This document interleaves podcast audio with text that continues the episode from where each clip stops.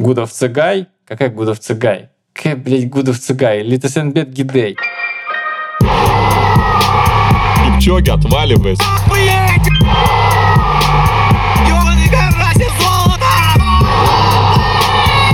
Это было в одну калитку!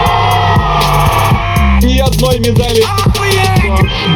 Всем привет! Вы слушаете подкаст «Сопли Кипчоги», а с вами я, Костя Кан, и мы вернулись э, с Антоном с микроканикул. Антон — это человек, который занимается монтажом этого подкаста, он здесь тоже постоянно присутствует, э, эпизодически появляется, вот, и всячески помогает э, мне делать из этого, из этой моей болтовни качественный продукт. Итак, сегодня Сегодня вы слушаете, наверное, это 9 января уже. Начался Новый год. Мы немножко пропустили новостных эпизодов, потому что, ну, каникулы, Новый год, да и что вас грузить лишний раз. Но Первый рабочий день, вторник, да, наверное. Поэтому мы с вами вместе начинаем тоже работать. Трудимся в поте лица, невероятно сложная миссия у нас. Вот. Поэтому давайте поговорим о том, что произошло за то время, пока в нас э, Оливье бродил. Итак, начался зимний сезон, Зимний сезон больше не будет прежним. Я в прошлом выпуске рассказывал, что World Athletics э, с ноября переименовала все, что раньше называлось индор э, в шорт-трек, так что теперь есть э, только обычные дистанции, есть шорт-трек, то есть, например,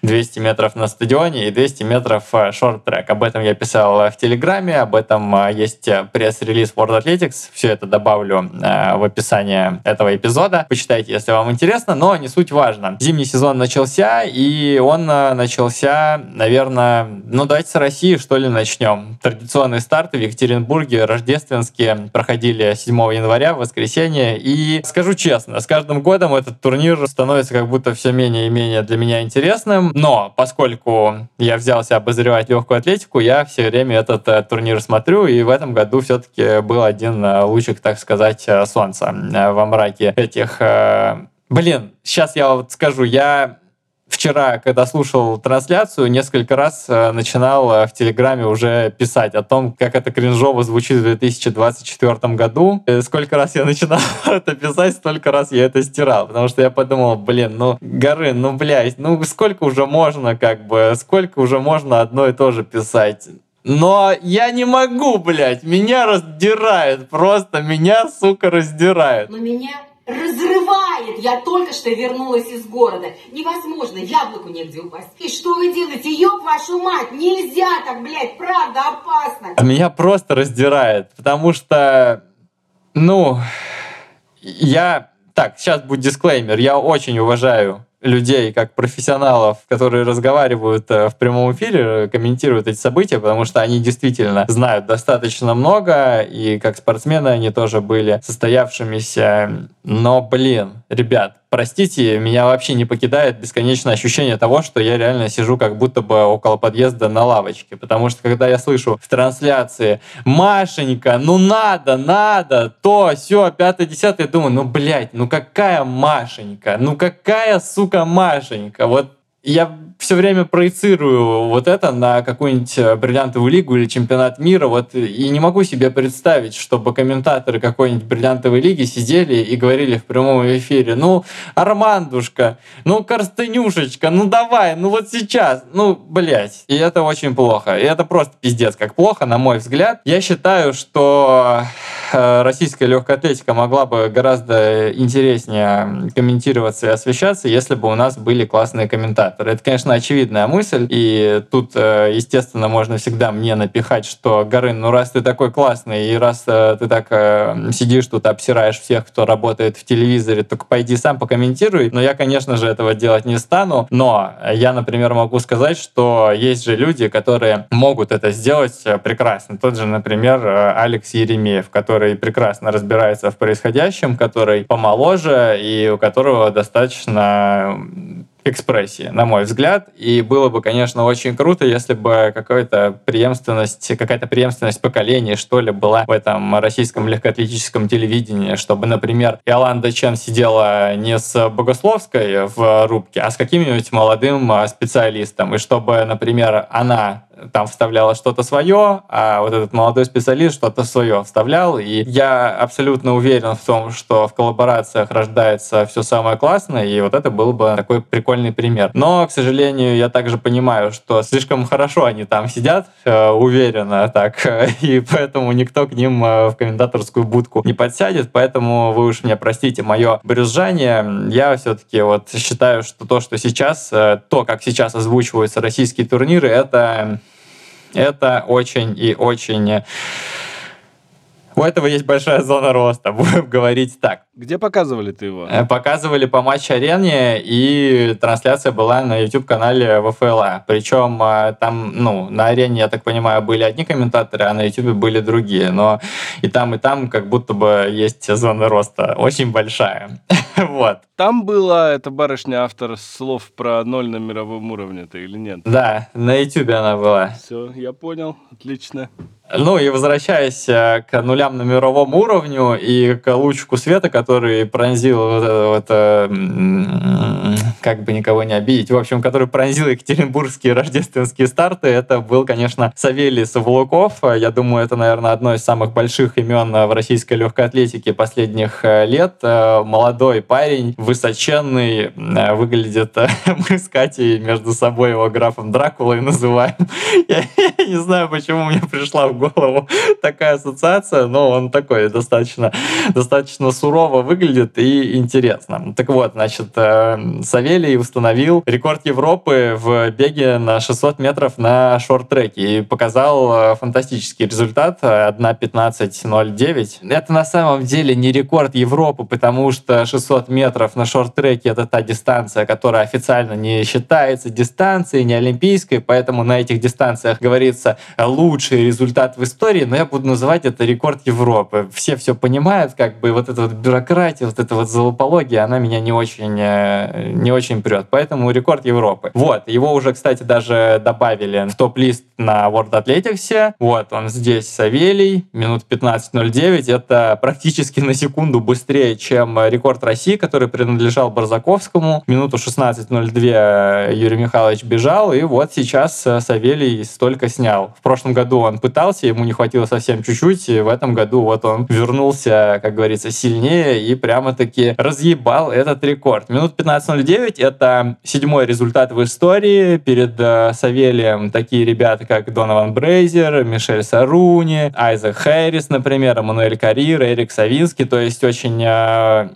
сильные ребята. И, что самое прикольное, все эти результаты, которые они показывали, они достаточно свежие. То есть самый старый результат, который я вижу перед Савелием, это 28 января 2017 года. Прикольно в том плане, что это как бы такая очень э, современная штука. Вот, э, Савелий пробежал э, очень круто, ну, а все остальное было достаточно неинтересным, э, на мой взгляд. Ну, там, из длинных дистанций это, как обычно, Вова Никитин открывал свой зимний сезон э, тройкой, 7.55 пробежал, ну, как обычно, бежал один, и результат, ну, результат даже для него не очень интересный, поэтому в целом больше про рождественские старты сказать нечего, ну, разве что понравилось, как в начале трансляции поп на трибуне ходил и в VIP-ложе садился. Это вот реально было мощно. Вот э, вам никогда не скажут э, про Машеньку ничего в трансляции бриллиантовой лиги, но и попас с золотым айфоном тоже вам не покажут. Так что да, рождественские старты, они задали, скажем так, э, тон соревновательный, и в ближайшее время у нас реально уже распечатывается индор, зимний сезон, будет много стартов в России, начинается мировой тур World Athletics, так что будет очень круто. Я думаю, что будет снова до хрена that. Рекордов. Вот. И пока мы слишком далеко не отошли от российской легкой атлетики, на прошлой неделе вышла совершенно потрясающая новость. Э, я ее прямо прочитаю на сайте ТАСС. Э, заголовок у нее такой. Лашманова, Каниськина и Кирдяпкин стали тренерами сборной России по легкой атлетике. Э, вот эти все ребята — это наши очень знаменитые и титулованные ходаки. И знамениты они еще в том числе тем, что все были в свое время дисквалифицированы за применение допинга. Допинга. вот. Э, прочитаю первый абзац этой новости, дальше не будем углубляться, ну, чтобы в говне не ковыряться, так сказать. Елена Лашманова, Ольга Канискина и Сергей Кидяп и Сергей Кирдяпкин в разные годы отбывавшие дисквалификации за нарушение антидопинговых правил вошли в состав сборной команды России по легкой атлетике на 2024 год как тренеры группы выносливости. Об этом свидетельствуют документы, имеющиеся в распоряжении ТАСС. Ну, ну, что тут говорить, новость просто прекрасная, комментарии давайте тут просто, ну, комментарии тут просто, просто лишние. Как говорится, живите с этим как хотите. Вот, э, так что да, как бы... Еще же Серафим Солодников установил рекорд России среди юношей до 20 в беге на 300 метров, там же в Екатеринбурге.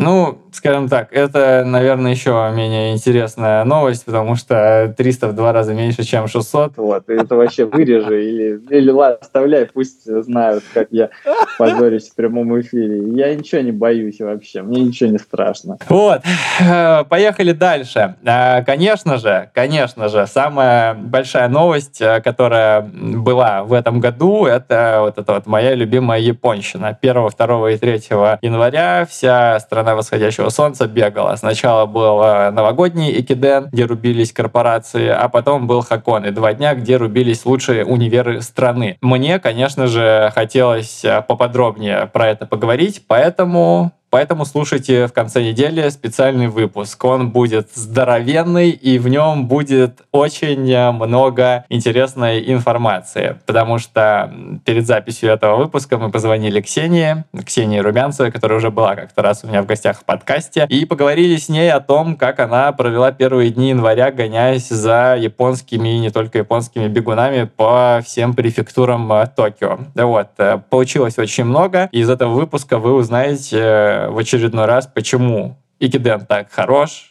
что вообще драйвит людьми, которые занимаются легкой атлетикой в Японии, почему болельщики так с этого прутся, и да и вообще просто классно разговаривать э, с людьми на одном языке, потому что когда ты говоришь слово «экиден», и у человека на том конце провода загораются глаза, ты думаешь, ага, сейчас-то мы и поболтаем. Антон меня перед началом записи спросил, ну что, сколько вы там, минут за 15-20 уложитесь? Я говорю, ну да, конечно. И в итоге мы проболтали с Ксенией полтора часа, и мне кажется, она еще столько же могла бы рассказывать. И самый прикол в том, что, ну, как бы Ксения уже живет э, около 20 лет в Токио, она знает японский, и поэтому для нее мир икидена и японского бега открывается совсем под другим углом. Она может читать э, просто десятки и сотни статей про все самое интересное, про то, что недоступно для э, не говорящих на японском языке людей. Она может слушать прямые эфиры, трансляции, впитывать в себя бесконечный гигабайт информации и, конечно, делиться этим с вами. Вот, так что в конце недели будет э, спешл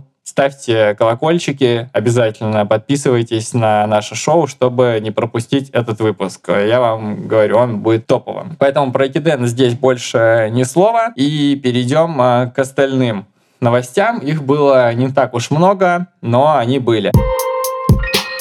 Во-первых, сейчас э, в Европе идет э, сезон кросс-кантри. Италия и Испания постоянно радуют болельщиков какими-то своими стартами. Там, например, культовый кросс Иль Геобара или кросс Италика, где соревнуются достаточно сильные ребята, такие как Бериху Оригави там, или Нади Батаклети, Суфиан Эль Бакали был замечен на грязевых ваннах европейских. То есть э, большая часть, на самом деле, мировой элиты сейчас бегает кросс. И я, наверное, уже неоднократно говорил, да и не только я, что кросс — это очень крутая силовая база. Раньше кросс очень сильно уважали, и основная часть, ну, то есть вся мировая элита, стадионщики постоянно бегали по грязи. То есть, например, Кениса Бекеля, один из самых лучших тому примеров, э, Элиот Кипчоги, э, Гебри тоже постоянно все эти ребята бегали кроссы, и поэтому к летнему сезону они прям выходили такие сильные, заряженные, очень крутые. Ну, про кросс тоже э, сложно мне что-то вам рассказать, потому что это такая штука, где цифры субъективный характер имеют, потому что трассы все совершенно разные, и погодные условия везде разные, поэтому про кросс тоже особо долго не будем, а перейдем к шоссе, к вполне понятным вещам, которые происходят там, где все мы с вами постоянно соревнуемся.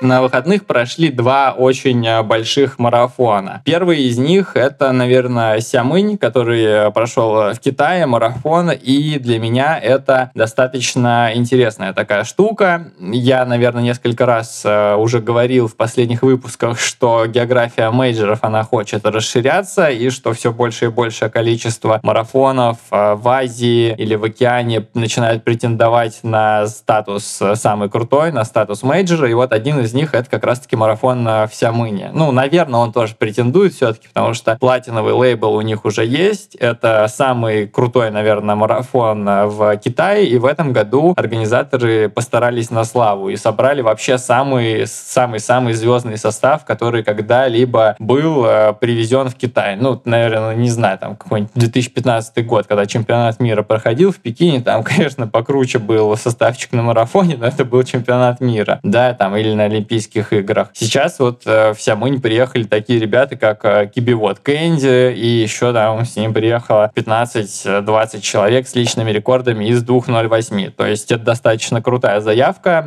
по меркам э, даже каких-то европейских стартов, да и, скажем так, не каждый мейджор сейчас соберет э, столько людей с такими личными рекордами. При этом, конечно же, китайцы очень сильно ориентированы на внутренний рынок, поэтому не забыли, конечно же, про своих ребят, про своих марафонцев, а у них есть несколько человек с личниками 2.07-2.08, все эти парни тоже бежали там. Я вообще думал, что может э, что-то быстро из этого слепиться, но особо никаких чудес не произошло, и даже призовые в 55 тысяч долларов за первое место не сотворили никакого чуда из этой заявки. Да вот. Э, при этом интересно, что 2.06 там был результат победителя, 2.06, 2.07 они пробежали, как бы потом пропасть. Но самое интересное, что весь мужской топ-3 вся мыния был обут в китайский карбон. Не знаю уж совпадение это или случайное стечение обстоятельств, но получилось красиво. Женский пьедестал при этом, по-моему, только на треть состоял из Китай-карбона. Так что Сямынь заявила о себе достаточно громко, но какая-то заявка такая была. Она как бы сначала громко так заявили, а потом она так немножко подскатилась.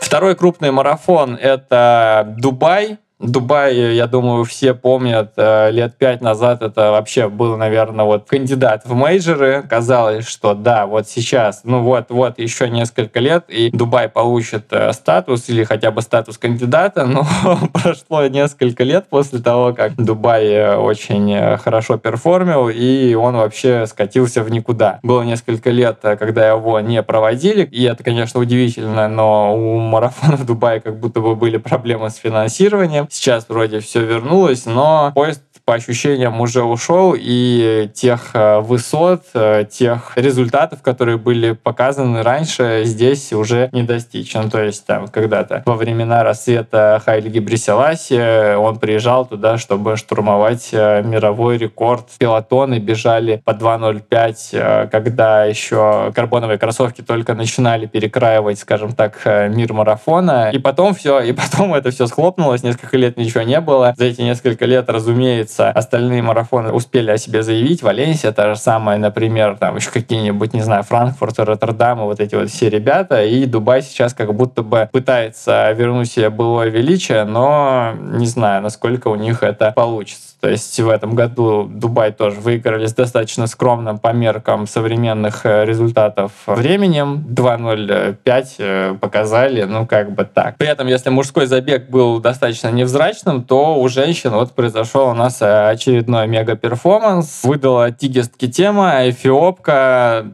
по меркам марафона это no name. Ну совершенный, потому что вот World Athletics и Tilastopaja, они в профиле этой марафонки эфиопской не видят никаких забегов длиннее 10 километров. То есть вот так вот, значит, никогда она вообще не бегала половинок, никаких там вам тридцаток, э, двадцатьпяток э, на соревнованиях, и сразу же марафон она бахнула 2.16.07. Это самый быстрый дебют в истории марафона, быстрее практически на минуту, чем в 2022 году в декабре дебютировала Летесенбет Гидей. 2.16.07, причем разложилась она ювелирно, по 68 минут две половиночки бахнула, и вот так вот, 2.16.07. Пробежала она, конечно же, э, в тапках э, Адика, вот этих вот новых, потом с ними фотографировалась, и э, здесь э, хочется линкануть э, всю эту инфу с, э, с занятной статьей, которую я прочитал на прошлой неделе. То есть вот эти все фотографии с кроссовками на финише, особенно если там какой-нибудь мировой рекорд, самый быстрый дебют в истории или там, не знаю, какой-нибудь рекорд чемпионата, все это сразу же протоколируется на фото, берутся кроссовки, на них там пишется маркером, что так вот, так, так вот. И, конечно же, полемика такая в среде э, фанатов легкой атлетики, что карбон, карбон, карбон, карбон в последние годы. И на прошлой неделе я прочитал любопытную статью. Ее написала Ханна Баренштейн. Это такая американская антропологистка, которая уже больше 10 лет живет в Эфиопии и изучает эфиопских бегунов. Мы когда с Джаджи были в Адис-Абебе, мы с ней э, познакомились, э, когда были на местном кроссе. Ханна действительно очень много всего знает, и вот она написала статью. Статья называется «Why shoes don't make the runner».